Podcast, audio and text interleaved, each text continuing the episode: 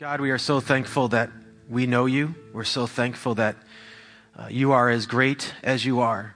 Uh, you're greater than we could even imagine, God. Everything that we know about you, everything that we believe about you, is um, a fraction of what's true about you. And so uh, today, God, I pray that you would um, strengthen our hearts, you would remind us of the gospel, and that we would be uh, better people for being here this morning. In Jesus' name, amen. You may be seated. All right. So it's my final Sunday. Pretty crazy. Uh, obviously, as we've found ourselves moving to this uh, day emotionally, there's lots going on. What's what happened? I hate him. Now that I'm leaving, can I tell you how I really feel about Andy? You guys remember that day when Andy forgot to come in and I had to call him on my phone? Do you remember that? By the way, that's on the podcast. So if you listen to that message online, you can hear me calling him. And I say, Andy, um, we're waiting for you. And he goes, No way. He's out, and he was, I think he was in his truck doing something on his phone, but that was hilarious. All right, so um, so obviously, as we've been approaching this day emotionally, we're going through a lot of things. Um, there's a lot elements of grieving uh, because honestly, we're leaving people that we love. We're uh, leaving a church that loves us and we're leaving uh, leadership that we have grown to trust entirely uh, here at Living Word.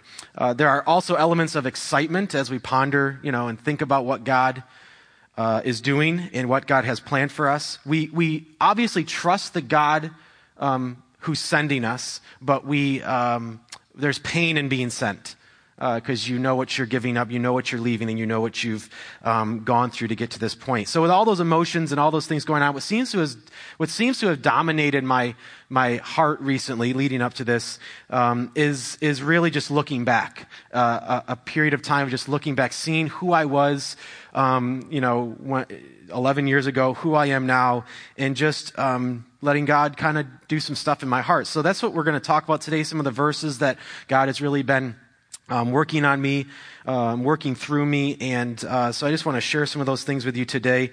And when we arrived in 2000, August of 2005, um, Carrie and I had lost our first son, John Michael, to a rare birth defect. And uh, I don't know if all of you know that, but that was a tremendously difficult time for us, obviously. But at the time, we were really grateful uh, for the opportunity to, to grieve because not a whole ton of people knew about it. So it kind of gave us that space to grieve and to, um, to just let God do what he needed to do and to move through that process at the pace that we needed to move through it. Everyone grieves differently. Um, Carrie and I are more private grievers. Some people are more public grievers where they want a whole bunch of people. And uh, Carrie and I are more private in, in those areas of our lives. And so um, being here two months after um, that happened, it was June 1st of that year, uh, was a tremendously uh, healing time for us. There was a healing process within those first few years. Um, and this was a great place for us to grieve. This was a fantastic place for us to grieve a tragic loss. Because if there is something that um, Pastor Barden does very well and exceeds at and makes me look like a moron when he does it because he's so stinking good at it is pastoral care. He actually loves you. Can you imagine that? I mean, that's really weird that he actually loves you, because I know some of you, and you're very unlovable sometimes. But he loves you a lot, like for real.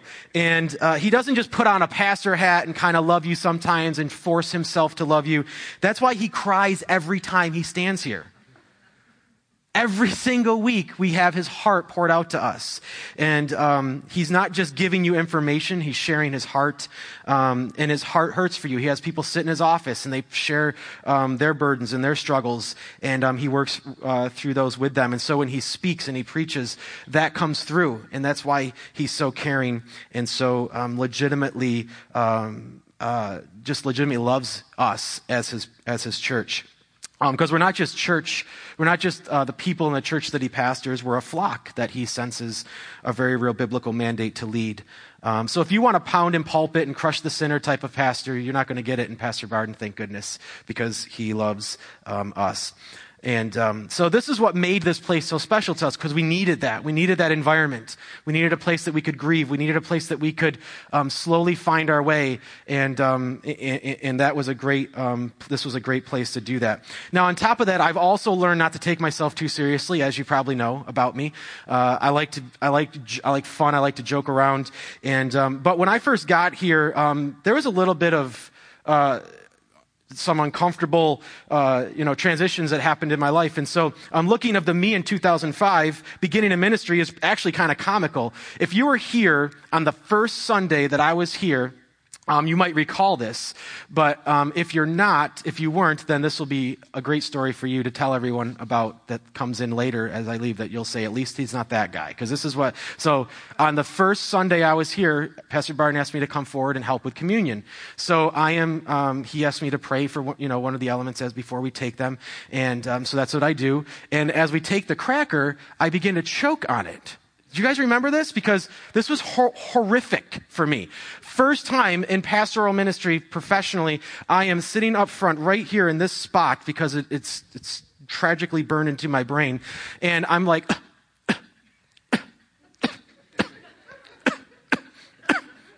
forever it didn't stop. I'm like, I, I, I, wanted to know where the container was for, for the blood of Christ. Like, just drink, you know, drink the whole communion cup. Just, I, I couldn't handle, um, what was happening. And so, but it, it was so, it was so awkward. And he, he just, he just kept rolling. I don't know what was going through his brain. He's probably like, I need to talk to the board. We need to get rid of this guy. This is not, this is not working. This is not half. I can't handle this.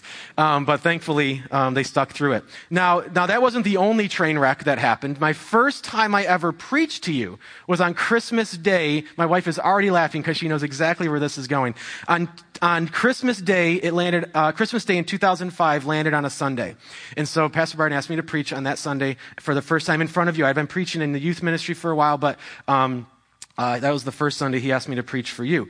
And so, um, now, you probably don't realize how much of a train wreck that was if you were here because it was kind of subtle. But the whole time during the message, I, it was a Christmas message, and the whole time I kept mixing up, uh, or I kept using the Magi when I meant the shepherds, and the shepherds when I meant, when I meant the Magi. And so afterwards, in the, I just kept interchanging them whenever I felt like it. And so Carrie comes up to me very lovingly, and she goes, Mike, did you know that you were, that you were mixing up the Magi and the shepherds? Literally, because she thought I was innocently just nervous and messing it up. No, no joke. I said, Aren't they the same thing? Because I'm an idiot. I, I, I literally was so dumb that I was preaching as so just just know that who I am now, thank goodness, has been morphed into someone that actually knows the Bible a little bit. So so if anything, if anything, you've gained someone who learned the Bible that they should have known that before they got here, but you guys were very patient with me and um, let me learn it while I was here, clearly. Um, so between choking on Jesus' body and teaching heresy, it was a little rough starting off. Um, I think it's safe to say, a little rough. Um, and by the grace of God, here I am today. Uh, I think it's this journey, though. It's the idea of a journey that really helps us um, get some traction in our faith. And that's what I want to talk about today. I want to talk about the journey because if I focused on the yesterday me, the, the 11 years ago me, it's, it's disheartening. There's a part of it that's like, man, I, I really wasn't living up to what I feel like God um, would have wanted for me and from me. And uh, but He's worked Himself through me, and He's uh, you know, and, there, and we're not done. He's not done with me. There's still a lot of rough edges, and um, that He's working through that that we'll keep that I'll keep doing with Him. Uh, but today I want to share with you a series of verses that has really begun to shape my heart. And I think it's the phase of life we're in, the, the stage of ministry that we're in, uh, that makes them so insightful to me personally. But I, as we go, I hope that you gain some insights um, as how they can help you in your journey um, with your walk with Christ. So we're going to look at 1 Timothy 4, 7 through 16. And it says this it says, Do not waste time arguing over godless ideas and old wives' tales. Instead, train yourself to be godly. Physical training is good, for, is good, but training for godliness is much better, promising benefits in this life and in the life to come. This is a trustworthy saying, and everyone should accept it. This is why we work hard and continue to struggle, for our hope is in the living God, who is the Savior of all people, and particularly all believers. Teach these things and insist that everyone learn them. Insist that everyone learn them. Don't let anyone think less of you because you are young. Be an example to all believers in what you say, in the way you live, in your love, your faith, in your purity. Until I get there, this is Paul speaking, until I get there, focus on reading the scriptures to the church, encouraging the believers, and teaching them. Do not neglect the spiritual gift you received through the prophecy spoken over you when the elders of the church laid their hands on you. Give your complete attention to these matters. Throw yourself into your tasks so that everyone will see your progress. Keep a close watch on how you live and on your teaching. Stay true to what is right for the sake of your own salvation and the salvation of those who hear you. Now, I've read 1 Timothy on numerous occasions, um, but recently, verse 15 of this chapter has been a source of both great comfort and and some mild discouragement. Um, and it's the part that says, give your complete attention to these matters. Throw yourself into your task so that everyone will see your progress. Um, now, it might seem strange that that's true, but um, I'll get into that in a few minutes. So, First Timothy was written by um, was written by Paul to Timothy as Timothy began um, his pastoral ministry, and he was a young a young man who was starting his journey into pastoral ministry, um, which is why Paul says, "Do not let anyone think less of you because you are young," because he's trying to encourage Timothy that just because you're the age you are, it doesn't mean you can't encourage and build um, God's church. That if He's called you, He's called you regardless of your age. So He wants to both equip and encourage Timothy for a life of ministry. Uh, pastors know verse 16 really well. Uh, it says, keep a close watch on how you live and on your teaching. It's kind of a blueprint for, for ministry. Uh, it's really just live intentionally. Be intentional about what you tell people, which is your teaching, and how you live when they don't see you, which is your, uh, which is your life. So it's a call for, for, for Christ, uh, to live for Christ both privately and publicly. Uh, and you're not to just pretend to be godly in front of people, but to actually have integrity and um, be real about your faith. Um, we're also not to be private, where no one knows that we love God, that no one knows that we follow Christ, that people should benefit from our faith. And um, people should be wowed by us, not because we're great, because someone is great in us um, coming through as he makes us into the people that he wants to make us into. So it's not an arrogant way, it's just who we are. We should be changing um, the, the, the environments around us when, we, when we're around other people. But there's, there's these preceding verses um, before you get into that, uh, keep a close watch on your life and your teaching um, that I want to focus on. So it says, Do not neglect the spiritual gift you received through the prophecy spoken over you when the elders of the church laid their hands on you. Give your complete attention to these matters, and then throw yourself into your tasks. It says, so that everyone will see your progress. So that everyone will see your progress. The reason you're throwing yourself into your tasks and you're doing the things that God calls you to do is because God wants others to see your progress. So there should be a public element to your life with God. Now, this is where we're going to camp out today. Uh, I mentioned in verse 15 was both comforting and discouraging. And you might wonder why it's so discouraging. Um, and to be honest, it's my ego. My ego um, doesn't like to believe or think that there was a day that someone didn't appreciate or like what I was doing. That somebody might say, man, back then, he, man, he was a, a he was a crazy dude. He was, he, he wasn't really worth a lot back then. He wasn't doing a great job back then. My ego can't handle something like that. My ego wants you to be impressed with me. My ego wants you to see me as ahead of my time and mature beyond my years and all those goofy things that we say about people that impress us. My ego wants you to leave today thinking, wow, he's an amazing speaker and really good looking. Man, Carrie lucked out. That's what you should be saying when, when you leave today. So, and a little bit about Jesus, but mostly about me. In all honesty, though, in my worst times, I don't even just want to be appreciated. If I were to bare my heart with you, there's times that I want to be looked up to. I want to be admired. I want to be sought after. I want people to talk about me behind my back in a good way. I want my name to come up in conversations. If I were completely honest, if I let my guard down and God stopped working on my ego and stopped revealing how deep and dark it really is, that's what I would want all the time. That's what I'm susceptible to. My idol is me.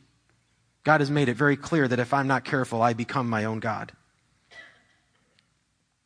So, all that to say is my discouragement came in thinking that people would see me five years from now and realize that I used to be less mature, less capable, and less godly.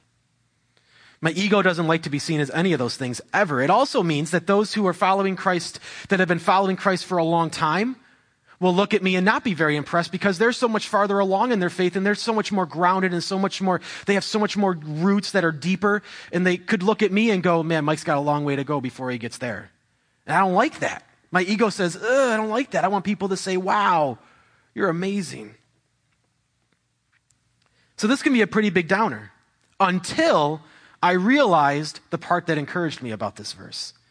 And this is something that we all have to sink into our hearts this morning. I realize that it also means I can be qualified to be an elder, a leader in the church, and set an example with my life without having arrived yet. That I don't have to be at a certain place that is considered arrived in order for God to use me. I can be in the middle of my journey, even if it's at the beginning of that journey. Uh, 11 years ago, when I first started that journey, God was equipping and handling me and doing the things in me that He needed to do. So, thank goodness I don't choke on communion anymore. I actually tell you the truth when I preach the Bible, for the most part, I think. If I'm wrong today, tell me, because that would be crazy to have bookends of. But overall, this verse to me is a call to live my life as a testimony to God's workmanship in me. That I am His clay and He is the one making whatever He wants to make out of that clay. He makes me grow. He is why I'm becoming more mature. He is why I'm different now than I was five years ago, and He gets all the credit. And this leads me to the one thing that I want to leave you with today, and we're going to repeat it a few times as I keep going. But when it comes to your walk with Christ, where you're going is more important than where you are. Where you're going is more important than where you are, both in a positive and a negative sense. So, three things to keep in mind as we measure spiritual progress because we're talking about progress. We're talking about where are we now, where are we going, and where have we been. And um, sometimes we're moving really fast and we're trucking along and we're doing great. Sometimes we're really slow and sometimes we're doubtful. Sometimes we're, we're straight up frustrated and with God and we're not even sure where we stand with things anymore at times. So, Three things to keep in mind when we're measuring spiritual progress that I have learned in the last few months because they've really been on my heart and God has been doing them in me, and I want to share them with you. Um, number one, don't take your spiritual temperature every day. Don't evaluate your progress every day because there are going to be moments and phases where you're not doing a great job. So, uh, if there's one thing I've learned over time, it's to use short periods of time to create spiritual habits and long periods of time to evaluate your spiritual habits. The point is this you need to look for progress over months and years, not minutes and hours. Look at your trajectory over the past six months to a year. Even better, go five years. If I go five years, I'm deeper, I'm more grounded in my understanding. There's things that I've actually that are actually um, worse now, but there's things that are better, and God is always moving and shifting and doing things in me. And if I look at five years ago, I'm excited about who I am. But if I look a week ago, I might go, man, I really I didn't do a great job living for God last week. But if I look at a whole five years, hopefully I'm seeing slow and meticulous growth. Oh, and this goes for judging others too, because we don't know where everyone else is on their journey. Don't rush to criticize the spiritual progress of others without knowing how far they've come and which direction they're going. It's better to be a spiritual cheerleader than a critic. We have enough critics. So it's about where you're going, not where you are. It's about where they're going, not where they are. Number two, don't be afraid to hand the spiritual thermometer to someone else. You might be the last person that should be evaluating your own spiritual life because you might be letting yourself off the hook of places that are in dire need of your attention. And you might be looking at yourself and really feeling miserable in ways that you shouldn't be because God is actually doing a great work in your life. So the assumption in verse 15 is that other Christians will see your progress.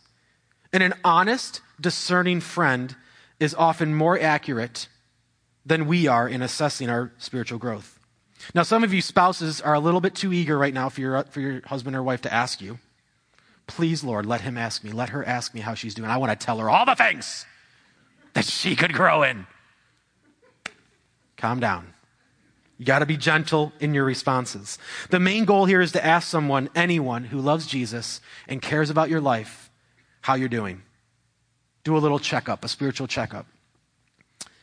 Spouses, you can ask each other. Ask your kids. I think it's fantastic that Pastor Barton asks his kids because they'll tell him the truth. They'll be the ones that'll be able to tell him this is what we see. Um, if you're single, find a friend, find an adult, find somebody who's actually going to tell you the truth and will be loving and gentle with their response. Because here's the big picture others can see the longevity of your journey, the good or the bad, where we tend to focus on, the to, on today's failures and successes. So here's the deal, though you got to accept what you hear. If you're going to do this, you got to buck up and you got to accept what you hear. The point of this isn't to hear how great you are or how far you've come, it's to discover your blind spots. It's to real, realize that there's some things going on under the surface that you might not notice. So that's a pretty big deal. It's about where you're going, not where you are. Number three, don't stop running ever. You are running a race. The prize is Jesus. Don't stop running ever. Just keep going. Sometimes it's going to be hard, really hard, really hard. Just keep going. And I want this one to sink in because the closer you get to God, the more you will see your ungodliness. Sounds strange. When I began my journey with Christ, this, there was a person who described, um, described it like this. They said, right when you start, God is going to begin to, to, reveal things to you that are giant. They're boulders. They're like these huge things that are hindering you from feeling the love, feeling, and, and, and uh, doing the things that God wants you to do. For me, they were drugs, alcohol, and girls. I wanted all of them all the time, mostly all together. It was a big deal for me. I knew the moment I gave myself, my life to Christ that God wanted those things gone because they would rob me of my joy in Him. And I knew that. For some reason, I knew that. I knew these three things drugs, alcohol, and sex had to go because they were damaging my witness for Him. Boulders. My whole life revolved around parties and sex. Wealth wasn't a big deal to me. I didn't care about being rich. I didn't care about being famous. I didn't care about being known. I just cared about partying. And the fact that I didn't, now, when I became a Christian, I followed, began to follow Christ, the fact that I didn't enjoy those things was uncanny to me. This was a testimony and evidence to me that God was truly real because I loved doing those things. I wasn't a miserable drunk. I didn't hurt people. I was passing college. I was doing great in classes. I still made it to all my classes, whether I was hungover or not. I went to class. And so I wasn't making a mess of my life. I didn't have this horrible life that I had destroyed because of my habits. I, I hadn't gotten that far along in life yet to experience those things. I was just this guy that loved partying all the time. And, and everyone loved me to be in those, in those environments. I, was a, I wasn't a, a, mean guy, so I was uh, friends with a lot of people. I could get into parties for free. People would hand me, just give me drugs. So I had this life that I loved being part of. So the fact that all, all of a sudden, in one instantaneous moment, I didn't like it anymore, that didn't make sense to me and it was real. It was, I didn't just try to not do drugs. I didn't want to do drugs. I didn't want, now some people, it's a process. So I'm not going to say that if that's not you and you're still struggling with something, that, that doesn't mean that God isn't working in your life at all. But I'm saying for me, what God did is revealed himself very powerfully because I didn't want to do them. Now at times I fell and I did them, but I hated it I hated knowing that they had that much control over me, that even though I had loved God and loved Christ and was following Him, that they still had this, uh, they still sunk their chains into my flesh and I, I wanted them. So I knew God was changing my heart and giving me new desires, desires that I would never have known without Him. So after, now my friend go, went on to share with me, and this was important because as I'm dealing with these boulders and they're being removed, those boulders reveal rocks. And the rocks are a little bit smaller, that there's more of them. So the further along in my faith I was going, I'm just revealing more and more things that need to be worked on. I'm like, oh, I got, yeah, I'm doing good now. Yeah, but Mike, you're really prideful. Yeah, yeah, but there's something going on in your heart, Mike. You're still, you, there's some, uh, there's some lustful issues going on in your heart. We got to get rid of those things. So the stones, the rocks, are usually the heart issues that have led to the boulders. Now, as you get rid of the rocks or the stones, the there's rocks, and then there's then there's pebbles, and then you get to a point where there's an endless desert of grains of sand, of all the things wrong with you, All of your, all the things that you're not doing right, all the things that you say at the wrong times, all the things that you believe that are inaccurate. There's an endless desert and God says, chill out. It's cool. I got you. But we're going to begin to work on your life and you're going to become more and more like me, one grain of sand at a time. So as you keep going, like I said, as you keep going, your ungodliness will become more and more clear. But God's love, God's care for you, God's commitment to you becomes more and more deep. It's normal to feel less holy as you become more holy. Being aware, now, for those of you that find yourselves struggling with where you're at and what you're thinking and what you're doing, and that it isn't at the place that you wish you were, I want you to know this. Being a, aware of your personal sin is usually a sign of the Spirit's work in you, not of His withdrawal from you. When you are torn up inside because of who you are, and you're not satisfied with where you are in life, that's the Spirit of God working in you. That's not Him removing Himself and you, and you being on your own. That's Him getting deep. That's Him revealing Himself to you. That's Him providing you with conviction. You begin to realize that you really do gossip. You begin to realize that you really do treat others poorly at times. You realize how miserable you are sometimes. You realize how ungrateful you are sometimes. You realize how shallow the things of the world really are and the things that you're chasing after. You realize how fickle money is. You realize how much you depend on people to make you feel better. You realize how much other substances are trying to bury the things that are going on in your heart. Because God begins to do something really crazy and He begins to reveal Himself to you, and Him and those things can't be in the same place. And so He begins to process a process of moving and pushing those things out of your life. Being aware of your personal sin is usually a sign of the Spirit's sanctifying work in your life, not His withdrawal from it. So never stop running the race. It's about where you're going, not where you are. So, running the race with holiness and focus, we need to look at it through the lens of the gospel. Otherwise, we will fall into the trap of works based righteousness. We will begin to think to ourselves, I can do it. I'm going to pull my, pull, I'm going to pull myself up by my bootstraps and I'm just going to keep walking and I'm going to keep trying and I'm going to keep going. And then someday you're going to fail. So the thing we rely on is not our own ability. The thing we rely on is Jesus. You'll start working hard at living for God, but you'll lose God in the process. So here are two foundational truths that need to be brought up here, connected to two verses that I think will be powerful for us to understand. Number one, you are holy because of Christ. Once you begin to follow Christ and you give your life to Him, you become holy. You are entirely, fully, all the way through holy. Hebrews 10:10 says, "For God's will was for us to be made holy by the sacrifice of the body of Jesus Christ once for all time. Made holy. You are made holy in Christ. In Christ, you are holy and will never stop being holy. It's because of Him, not you, period. That's something some of us need to rely on.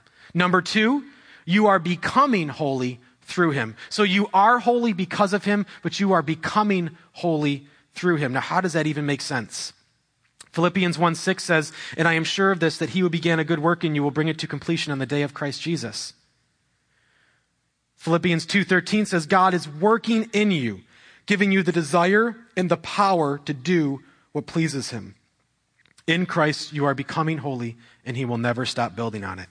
You are holy, you are both you are both holy now and are becoming holy only way I can think of this, and I'm sure that this is a very limited illustration, is being pregnant. You don't become more pregnant as you go along. Although people say dumb things like, wow, you are really pregnant. Those people should never say those things because no one likes to. Has any pregnant woman gone, thank you? I've always wanted to look large. It's awesome. Thanks for saying I'm really pregnant. That's great. You, awesome. I'm going to smack you next time I see you. But you don't become more pregnant. You're officially pregnant. You are officially pregnant the whole time. But you do begin to show and reveal your pregnancy more over time, right? So that's the same idea with us spiritually. We become holy in a moment of salvation, but over time, that holiness becomes more and more real, and we work it out more and more readily. So you don't, you're never less holy than you are in that day, but you begin to reveal it and you begin to live it out and you begin to experience it more and more and more. So there's something we need to do before uh, closing this down. We need to expose the allurement of superficiality. Because I'm willing to bet that most of us would say that we don't see ourselves as superficial. But I'm going to ask you to begin to think through it and to at least be open to it for, for a few minutes here. Because our susceptibility to superficiality is what crushes our chances for true intimacy with God. We live in a world obsessed with superficial beauty, whether it's on Facebook, YouTube, cable news, the newspaper, if anyone reads those anymore. The world expects a certain look. The message is all around us that we're not living a good life if we don't look good in the life that we're living. If you don't look like you have it all together, then you probably don't have it all together. The truth is, nobody has it all together. That's the truth that we're so ashamed to let everyone know. We don't have it all together. I'm not a great dad all the time. I'm not a great husband all the time. Quiet, Carrie. There's times when I fail at all of those things. I mean, we have, this is, this is where we go. We have 10 year olds wearing makeup. We have college students in ironic regard. We have stay at home moms on another diet kick. Middle aged dads getting reacquainted with the gym. We have 20 somethings rocking the, new, uh, the newest hairstyle, listening to the latest indie album. We have aging boomers on Botox. We have all these things that we want an image. We want to produce an image for the world to like us and to appreciate us and to think we're great. It's an image. It's superficial. But what is true beauty? What is really worth seeing?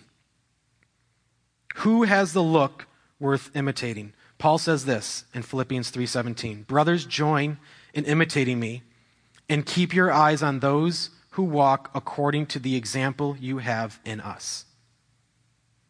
Join in me, join in imitating me, keep your eyes on those who walk according to the example you have in us.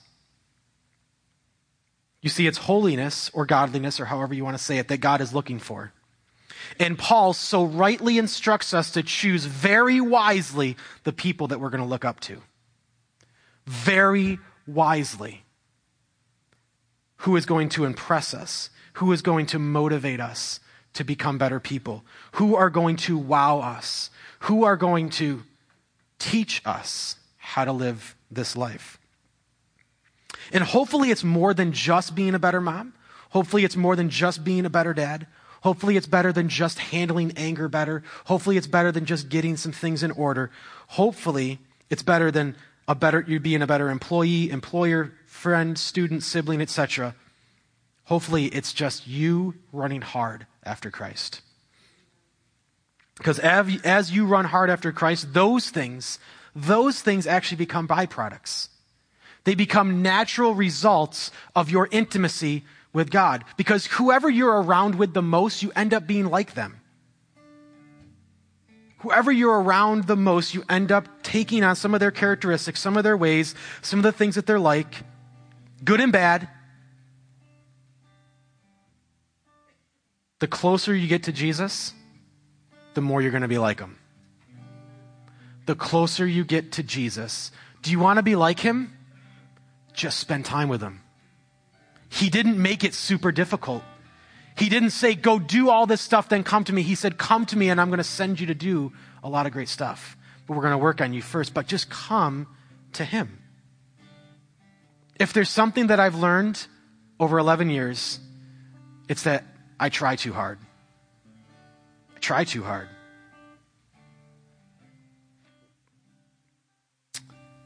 However, sadly, we desire superficial faith opposed to messy faith. We're more concerned about, put, listen to this. Let this, this is, this is going to be subtle, but check it out. We are more interested in what people think about us than what's true about us. We're more interested in what people think about us than what's true about us. The best looking Christian is not the one that has arrived.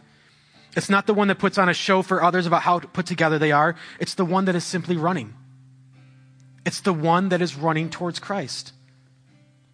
Humbly, desperately running toward Christ. Never stop running. Ever.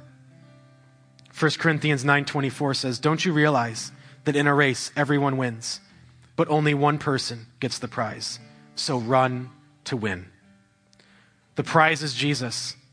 The prize isn't you looking better. The prize isn't you being a better person. The prize isn't you being deeper. The prize isn't you reading more. The prize isn't you, isn't you praying more. The prize isn't you being at church more. The prize isn't you serving more. The prize isn't you giving away more money. The prize is Jesus. That's it. Because all those other things will make you think better about yourself. I'm giving more. I'm, I'm, I'm, I, I, I. Look at me, look at me takes our eyes right off of him. And to be honest with you, and this sounds really stupid that I would say this, but to be honest with you, you could do those things without him. You could just choose to give more and you could give more. Doesn't mean you love God more. There's people that give way more than me. Doesn't mean they love God more than me. But as God develops in my heart, hopefully I begin to give more. Hopefully I become more generous. But it's Him who's going to do the work. He is my prize. He is the prize. And man, is he worth running for. This is no small thing. God saved you to sanctify you. God is in the beautification business. He wants to wash away the spots and the wrinkles of your life. He will have a blameless bride, the Bible says. He promises to work in you, and He also calls you to work it out. Guys, would you stand with me? We're going to close in a song. Our worship team can make their way forward.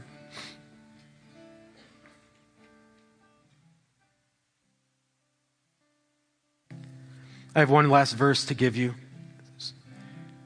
before we pray. Psalm 29 2 says this. It says, Give unto the Lord the glory due his name. Worship the Lord in the beauty of holiness. In the beauty of holiness. If you've never thought of holiness as beautiful, here's your chance. Here's your opportunity to shift and to tweak and to really make holiness what it's supposed to be. Holiness is not a, a, a something that we achieve. Uh, it's something that's given to us. Holiness is a beautiful thing that means we are becoming right and we are becoming like God. The beauty of holiness is the Lord's. He is beautiful because he's holy. And if you didn't know this, those of you that love Jesus and those of you that are following Jesus in this room today, you followed him because his beauty overtook your heart. You fell in love with God because he was beautiful to you. You might not have described it that way at the time, but he is beautiful. His beauty took your breath away and you gave your life to him. So I want to close our time today in thankful worship for who God is and the journey that He has us on because His holiness is our holiness. So let's sing this morning.